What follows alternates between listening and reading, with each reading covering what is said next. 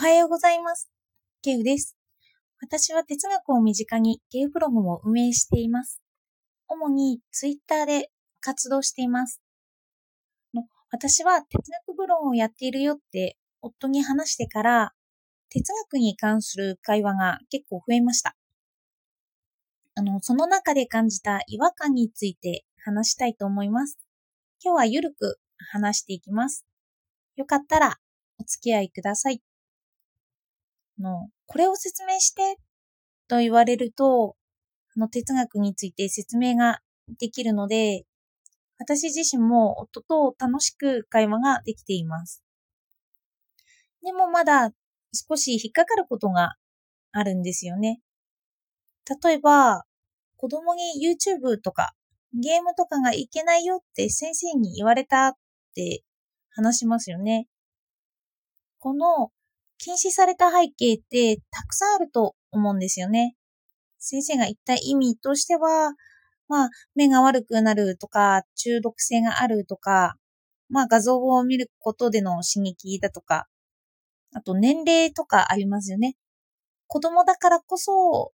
そういうわからなさがあるから、ちょっと気をつけたいっていうようなことですね。でも、そんな先生から受けたお説教に、あの、夫は私のブログ記事を参考にして、これに反対だよねって言ってくるんです。あの、ちょっと時代遅れの思想だよねとか。先生たちの視点が固定的だから、子供たちの視点になってないよと。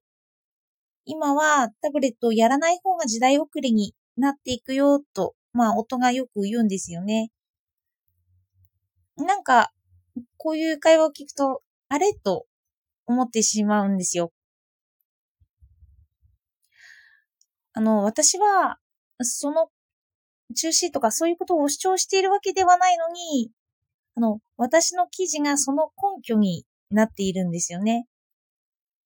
でも私自身は何事も行き過ぎて良くないと思っているんですよ。あの、何かを主張 し, したとしても反対意見を踏まえつつ行き過ぎないようにできたらいいなっていうのがちょっと根本的にあって。のタブレットを禁止されたとしたら、まあ、その絶対禁止っていうのではなくて、時間を区切って使えるようにするとか、中間ぐらいがまあちょうどいいんじゃないかなってよく思います。でも、あの、哲学の思想をそのまま用いることで、会話って結構論破できてしまうんですよね。例えば、あの、ニーチェの思想とかですよね。ニーチェの思想って今現代でも結構人気があるんですけど、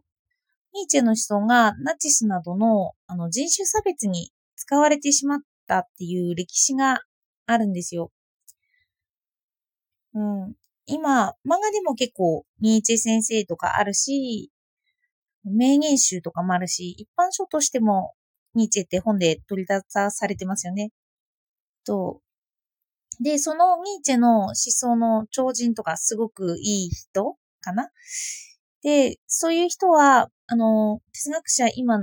人気のマルクス・ガブリエルさんとかによれば、トランプ大統領を指しているって言ってます。あの、自分で選択して自分の考えを持っている志士のような人物だって。ここだけ見るととても肯定的なんですよね。でも、ニーチェ思想には、の同情するのは良くないというし、行動する人しない人で差別している。と表現することもできてしまうんですよ。あの、私はこの同情良くないっていう思想も結構好きなんですけど、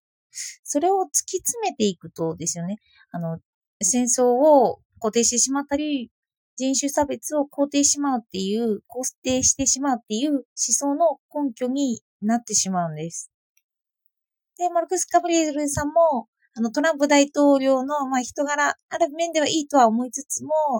多分戦争とかそういういざこざになってしまうということに関して、まあ、大統領としては批判しているとは思うんですよね。これってちょっと考えさせられますよね。自分の思想が公正、公正というか、あの、戦争に使われていたってニーチェが知ったらどう思うんだろうなとか思います。ニーチェが生きていれば、その状況によって自分の思想を変えることができると思うんですけど、これは例外だよとかね、とか。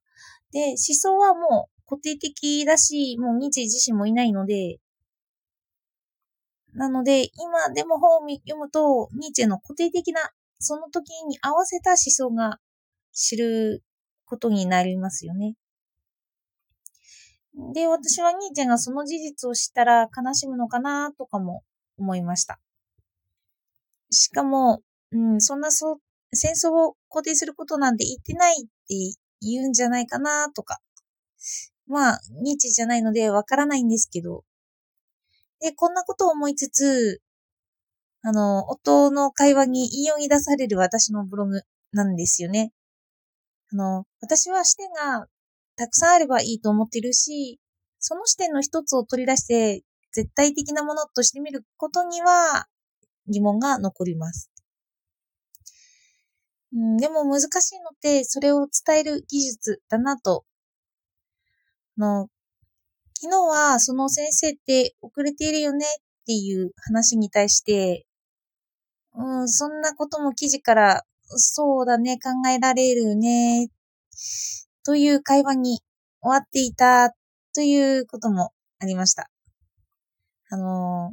言葉を語ることの難しさを体験した出来事です。あの私はそこまで言っているつもりはないんですけど、ブログ記事でもそこまでそれを主張してるっていうことはないんですけど、それを柔らかく言うにはどうしたらいいのかと、あの現実での対話に頭を悩ませました。もしですよ、私がここで夫に、急に夫を論破して違うということも多分できる、できるとは思うんですよね。いろんな論を駆使すれば。で、すると論破することで、夫にまた違った視点を、視点を、まあ、与えてしまうとは思うんですけど、うん、今は、あの今の夫の人に基づいて、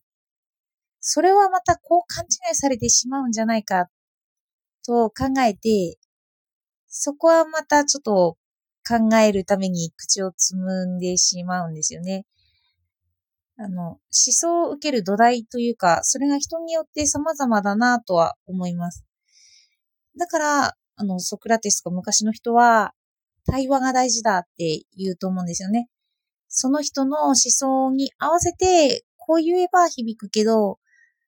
なんか急に抽象度高いこととか難しい用語とか出されたとしても理解はできないし、その人本人にとって全く違った思想を一方的に話されると、もう感情でその話がもう聞こえなくなってしまいますよね。こういう時に人は変わらないっていう言葉を思い出します。でも、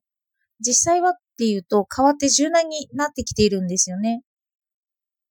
ただ時々硬いところが見えるだけで。で、こういう変化って話を飲み込むまでに本人に時間がかかるんじゃないかなって思いました。あの別に上から目線で言っているわけじゃなくて、私もある思想を自分で把握できるようになるまで時間が結構かかります。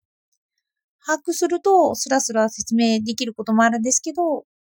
その間にそのことについて言われるとうまく説明できないんですよね。うん、喧嘩にはならないような建設的な会話っていうのも、また技術としてこれからも課題だなと思いました。あのまた視点をたくさん自分の中に蓄えていけば、うん、建設的な会話ってもっとできるのかなと思って。今ツイッターでリプラが結構にぎわうことがあるんですけど、そのリプラの盛り上がりとかも私に新しい視点を与えてくれて、リップとかあのツイッターでの会話って結構楽しいなと思ってます。よかったらリップとか一緒に会話をしてみましょうですね。では最後までお聞きいただいてありがとうございました。